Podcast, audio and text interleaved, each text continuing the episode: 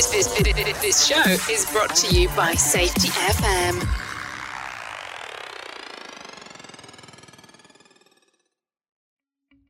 Welcome to Unapologetically Bold I'm Not Sorry For.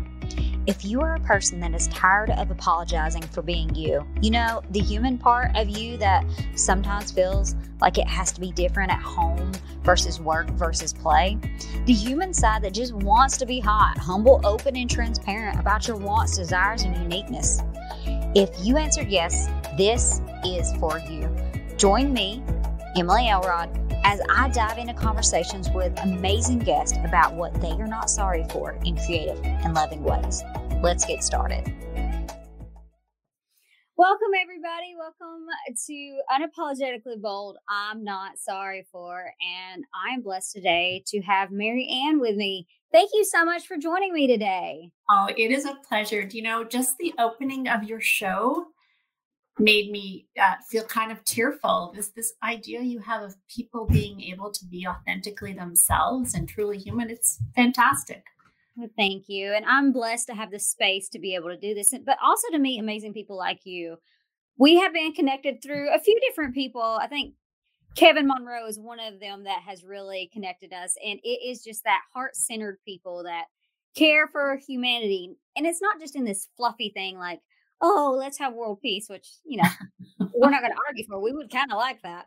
But it's it's designing environments and creating environments where people can thrive and be their best selves at home work and play. And that's what i love about what you do and what this topic is about today. So before we go into it i do want you just to quickly introduce yourself. Just tell people about who you are and a little bit about your background Sure.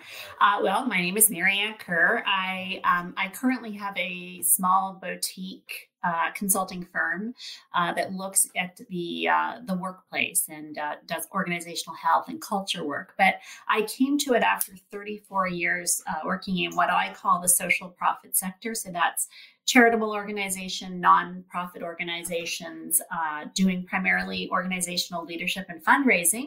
So I helped, I had amazing teams. I helped to raise uh, 110, over 110 million dollars for mostly small and mid-sized organizations in all kinds of different areas.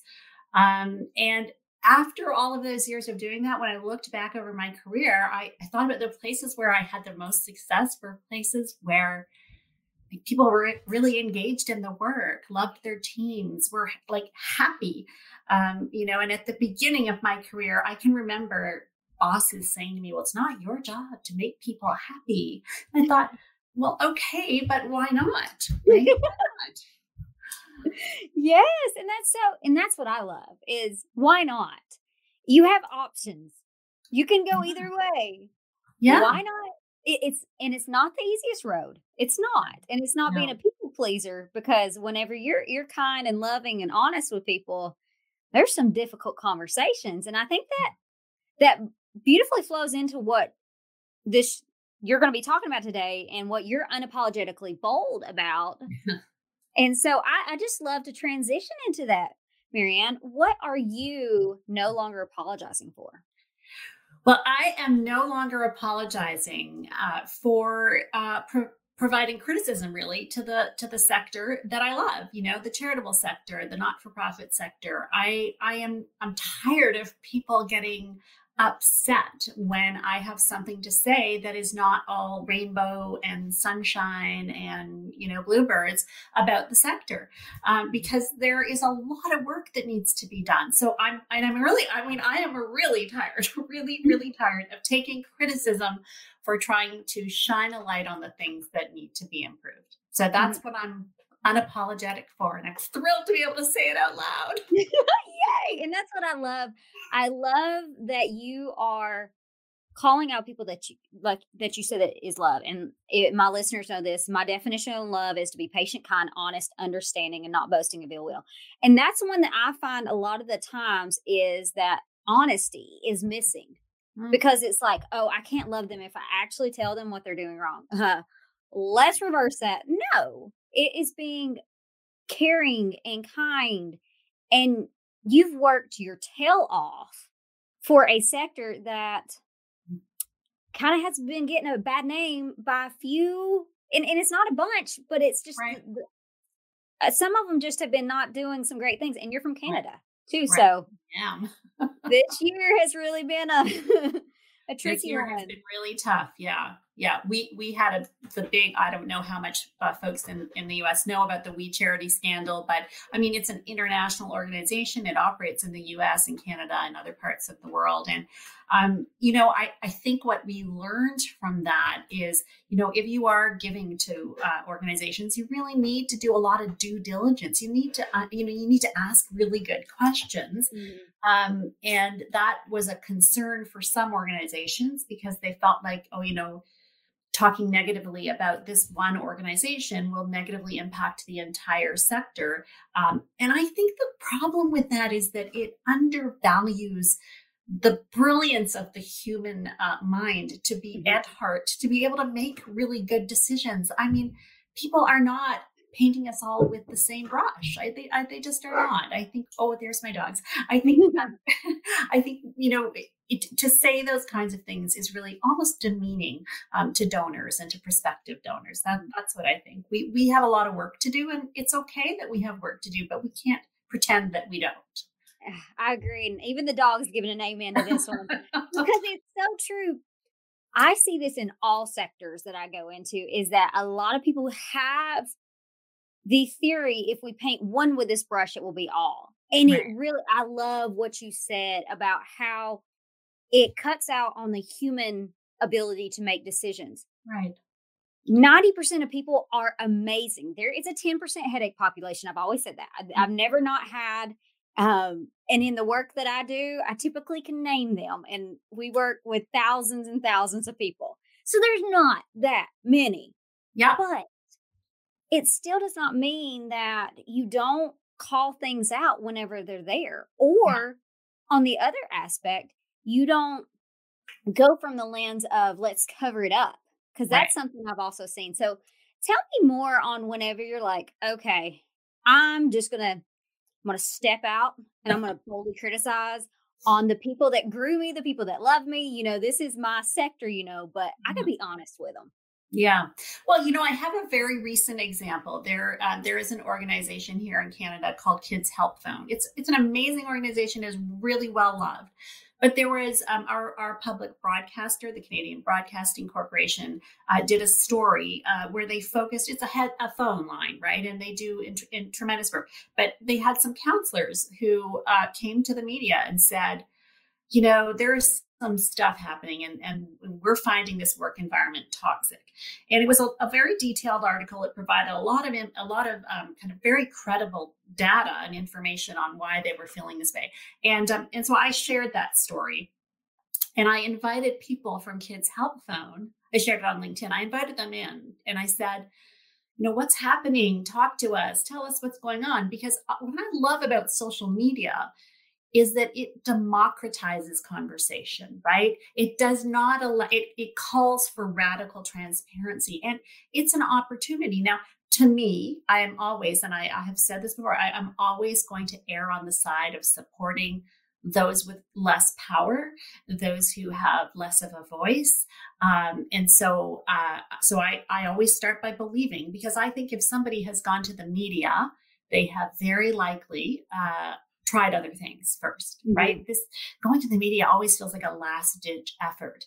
Um, and I took a ton of abuse uh, Mhm. over over that because it's such a well loved organization here, right? People didn't Mhm. want to hear about it. Um, and in fact, um, I had people that I was connected with from Kids Help Phone Line who disconnected with me. Um, I had one person from the organization reach out and say, let's chat. But at the same time, I had so much negativity from others in the sector. I actually said to that that person, listen, I'm, I'm, I, it's not about you and me talking, right? This isn't about you can telling me what's going on. This is about telling everybody. It's about giving voice um, and and giving credibility, really, um, to the fact that people have spoken up, whether it's whether you think it's true or not. That's a totally different story. It's about being democratic and and open and transparent.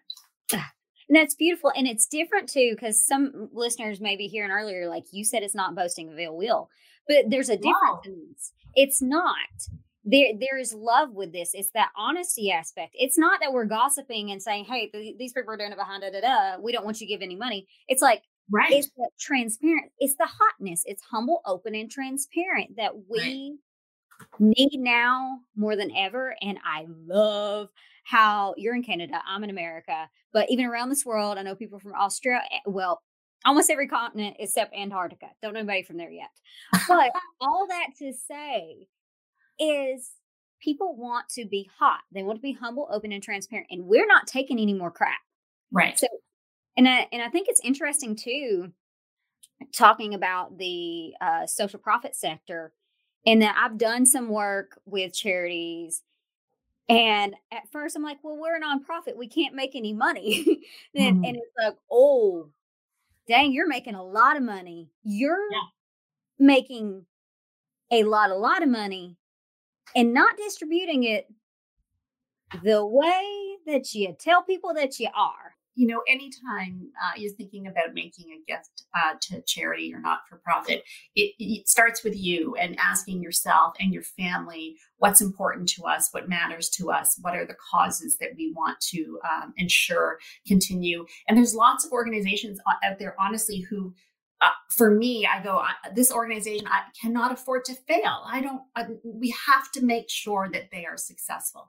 Um, and then I really recommend, you know, you do the basic things like look at the website and look at their financials, right? Because I don't know the um, the the laws in the U.S. the same way, but here we have lots of um, mechanisms for you to look at the kind of uh, you know Canada Revenue Canada reports that you can look at to see where money is being spent and how it's being spent. And the vast majority of organizations really are doing what they say they're going to do, right? Uh, the vast majority.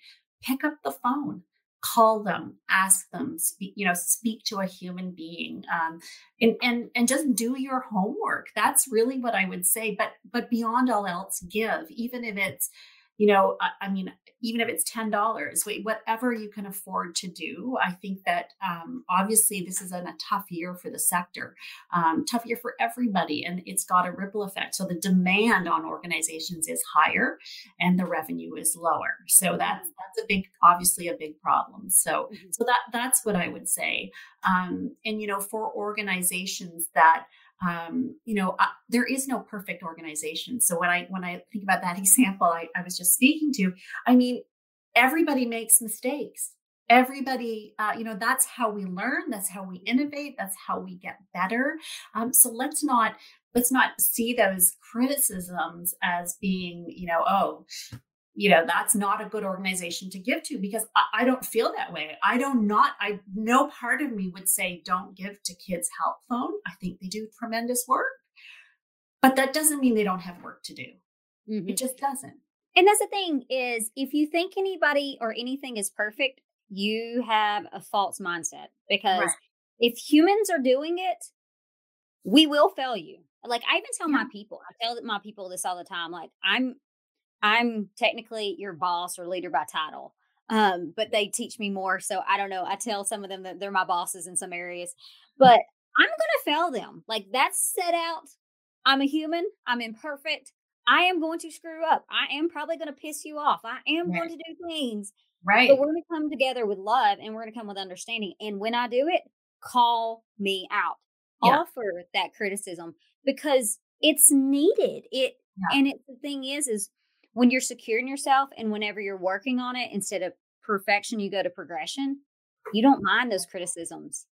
I love that. I love that. And feedback, right? It is that people say it's a gift, but it really is a gift. I really, and, and I think the more senior you become in the workplace, the less often you receive it and the more you need it, right? Because the mistakes you make have a much bigger impact and, and ripple effect. Someone asked me today, you know, what was the best advice I ever got? And, and for me, it was to be um, really conscious of what I say um, as a leader because people are looking to you, right? And, and mm-hmm. everything you say really matters.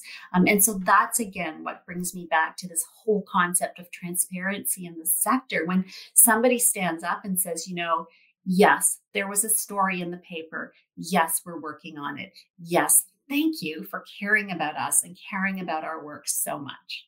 Mm-hmm. that's it, right? Uh-huh. And that makes me think of too, even the work that I do is we do something, my favorite, favorite thing to do is frustration eliminations. And so mm. that's basically where you come in and you tell about a frustration because we're, we're about stress to strategic stuff. But you have a frustration, you come in and we, we do some things where we create an environment where people can talk and have conversations, but we do something about it. And yeah. it's just like this when you do something about it, you actually get greater loyalty in the in like the in return because right. you saw it, you commended it, you called it out, and you changed it. You're you didn't sweep it under the rug. You didn't let it fester and brew and turn into its own little beast that's an yeah. elephant in the room that nobody addresses, but we all know it's there. Exactly. Yeah, it's just it's so true. I mean, you have to shine a light on things and you know, I, I think the workplace, especially, you know, as I, I say younger people, but I guess it's not necessarily younger, but as newer generations are coming into the workforce, their expectations are so different. I think that my generation put up with stuff that today, like my my own kids and and some of the people that I have have worked with, would just wouldn't. They just would mm. not put up with that kind of um, I would say mistreatment. I would say uh, lack of respect, right? That's what matters to folks is feeling valued and respected and heard, uh, and and that they're not a resource or they're not capital. They're they're just people, right? They're just mm-hmm. human beings who want to be seen that way. And, and I think we have a long way to go in, in every sector. Um. But I want our sector, I really want the, the charitable, nonprofit, social profit sector, I want it to lead because we are about uh, philanthropy, right? We're about caring about the world, mending the world. You, you know, I feel as though we could play a leadership role here that, that we're currently not. Mm. And it makes me think I did for a board retreat for a healthcare nonprofit. And we did um, the multi generational aspects of giving. Great. And it was it was one of my favorite classes and I guess courses or whatever teachings to give because it was so interesting about my generation. Yeah. Since we do have a lot of debt due to um, a lot of schooling that a lot of us have, our time and our talents we are more readily to give than our capital that right. we have. And so it's it's a very interesting concept too, as you talk about the newer generations. We don't put up with things, but we'll give.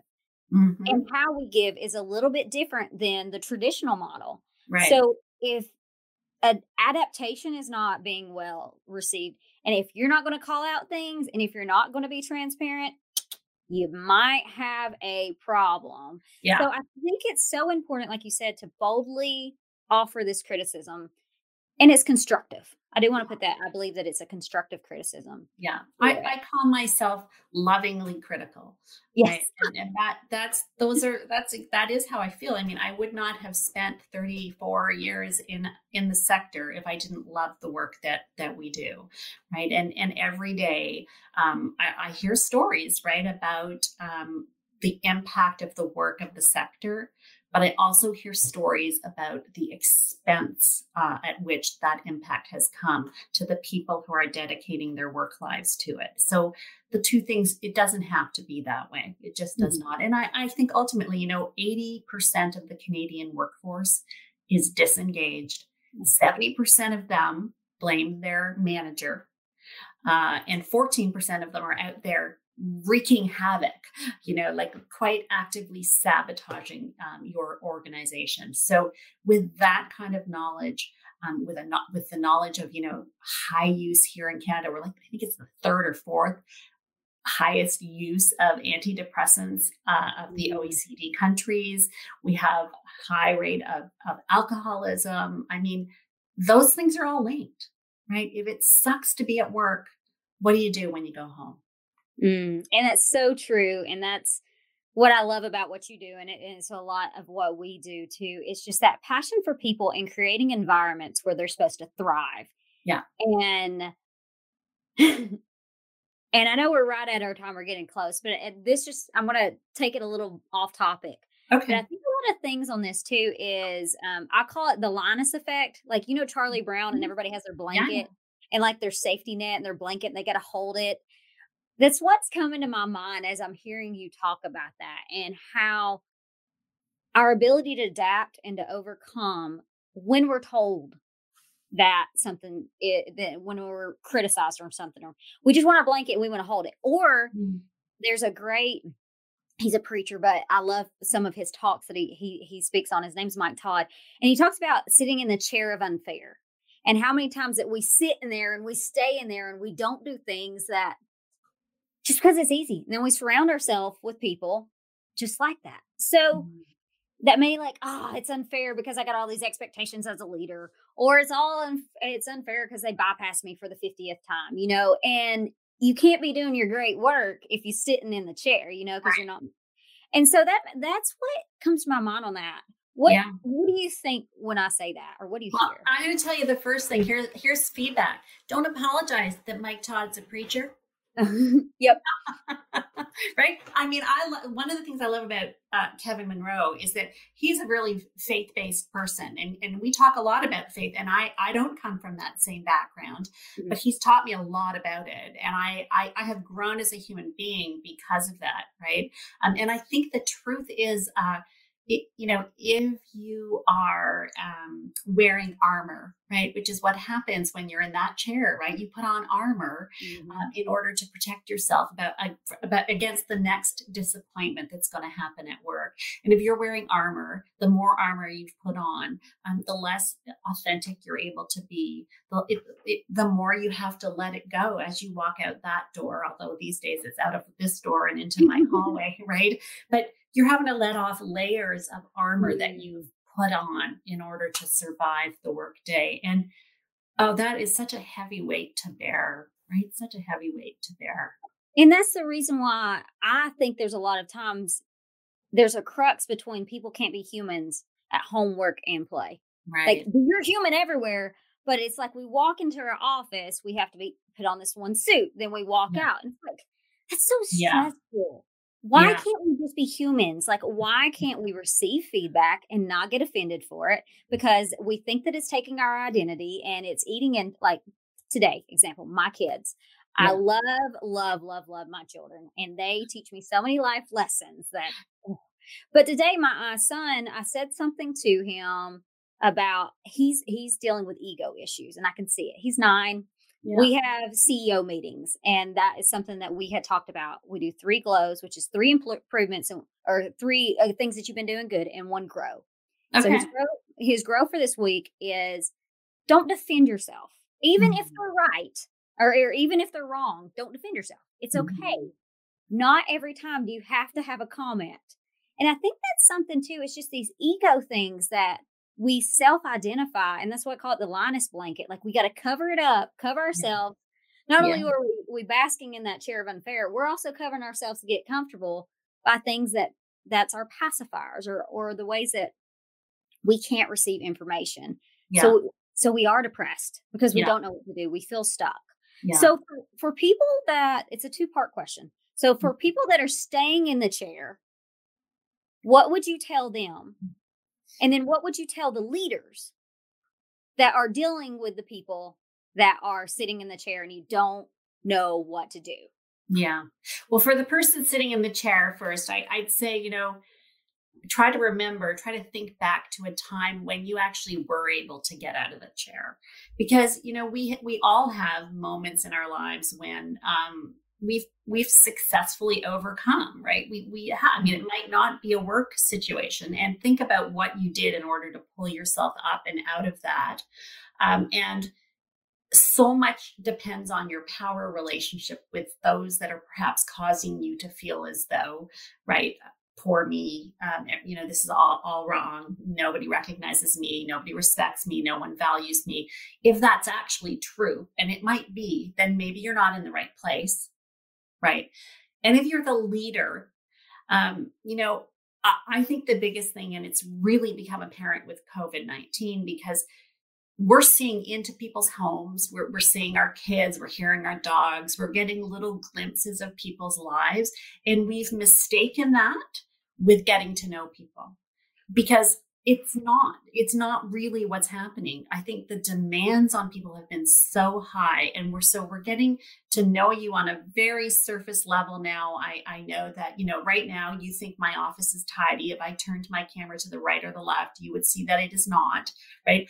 I'm letting you see and people are letting you see some of who they are but not who they are deep down inside mm. right? And i think that that superficial issue um, is part of is part of the issue because everything comes down to relationships. So what i would say to that leader or those leaders um, is you really need to know your people. You really need to know them. You need to you need to listen right? You need to understand you know why does marianne feel undervalued disrespect disrespected inauthentic, right? Why is she having this experience? And if I do actually value her work, what can I do um, to change that? So it really all comes down to being human and, and humane with each other. It's mm. all about relationships, right? It's so true. And I think that actually what I talked about earlier, the three glows and one grow. That has been so impactful, not just with my kids, because I test everything out on them. And then I take it to, because if they're receptive, I just say that uh, sometimes I work with grown children. And if it's easy yeah. to understand and it feels fosters a sense of security, especially when kids are going through these awkward phases in life. And COVID's one of them on top yeah. of already things that are happening. But that's one that I found that allows that sense of getting to know each other. If right. I, and, and it goes back to this boldly offering criticism, giving a grow, how can you improve? My kids last week, they they've told me this maybe more than once is I'm hard on myself. I mm-hmm. know I'm hard on myself. And so finding ways that I can I can see it, I can come aware of it. And it's like, okay, they have my best interest because right. they want me to succeed. They want WorkSpeed to succeed. They want the podcast. They want all these things. They want my best. And yeah. I love that they tell me that. They don't yeah. just tell me I'm an amazing mother, which I love to hear, but I love that they tell me, hey, mom, you went a little bit off your rocker whenever your computer died. Can we examine this? Can we see a little bit more? like, why did you yell? and then it's funny, like last week, one of their uh, glows was, Hey, mama, you haven't been getting so mad at your computer now because it's died for the fourth time. I'm like, Oh, I was like, Yay. but, but it's, it's how that criticism is sometimes seen as an attack. But if you put it in the correct environment, it actually helps foster a sense of what I call serotonin, the safety cop of the body that you can come up, you can come together. And it also fosters oxytocin, which is love, the mm. loving, mm. bonding, connecting side because you're being truthful. So yeah. I, I love that. Sorry, but you know they love you, mm-hmm. right? You know they love you, and I think that's the thing at work. And again, I, you know, I've talked about this um, with other people, but the idea that you can, there can be love at work right? Mm-hmm. There can be, and there should be, and we should bring that in. And it's not some airy fairy kind of. It's not. It's really about, and as you you talk about the chemical reaction. When I have a friend at work, someone who really cares about who I am and how I am, right? Mm-hmm. That makes such a difference. And when we when we talked a little bit before and you told me about these these chemical things, I'd never thought about it before, but it really spoke to some of my past poor experiences in the workplace. I thought, yeah, that that's bang on. That's exactly how I was feeling. Um, so I, I love the work that you're doing. I think it's really important. Well, thank you. And it's a reciprocate. Like I am so blessed that you're doing the work that you're doing in the social profit area. And so I guess I got a two part final question. First okay. part somebody's apologizing for boldly offering criticism. It could be the social profit, it could be to wherever it may be what would you say to them? I would say, you know, um, thank you, and and don't feel sorry. I'm grateful to you uh, for caring so much that you're taking the time to provide that feedback because feedback is a gift uh, and it makes us better. So thank you. Mm, so good. And then the second part, people want to reach out and find you. How can they get a hold of you? Best way to find me is on LinkedIn. Uh, and um, I'm currently writing a book about these kinds of issues in the workplace in the social private sector. So I'm a little slower to respond than I used to be, but I, I love to hear from folks. So Marianne Kerr on LinkedIn. I'm so excited for that. And we'll put a link whenever it's ready to drop out. So thank, thank you. you. so much. And My thank you pleasure. all that have listened in and will listen later. Y'all have an amazing and blessed day. Thank you so much for tuning in to this episode of Unapologetically Bold I'm Not Sorry For. If this touched you in any way, please like and subscribe and share with your friends as we continue the message of being unapologetically bold by being hot humans who are humble, open, and transparent. See you next time.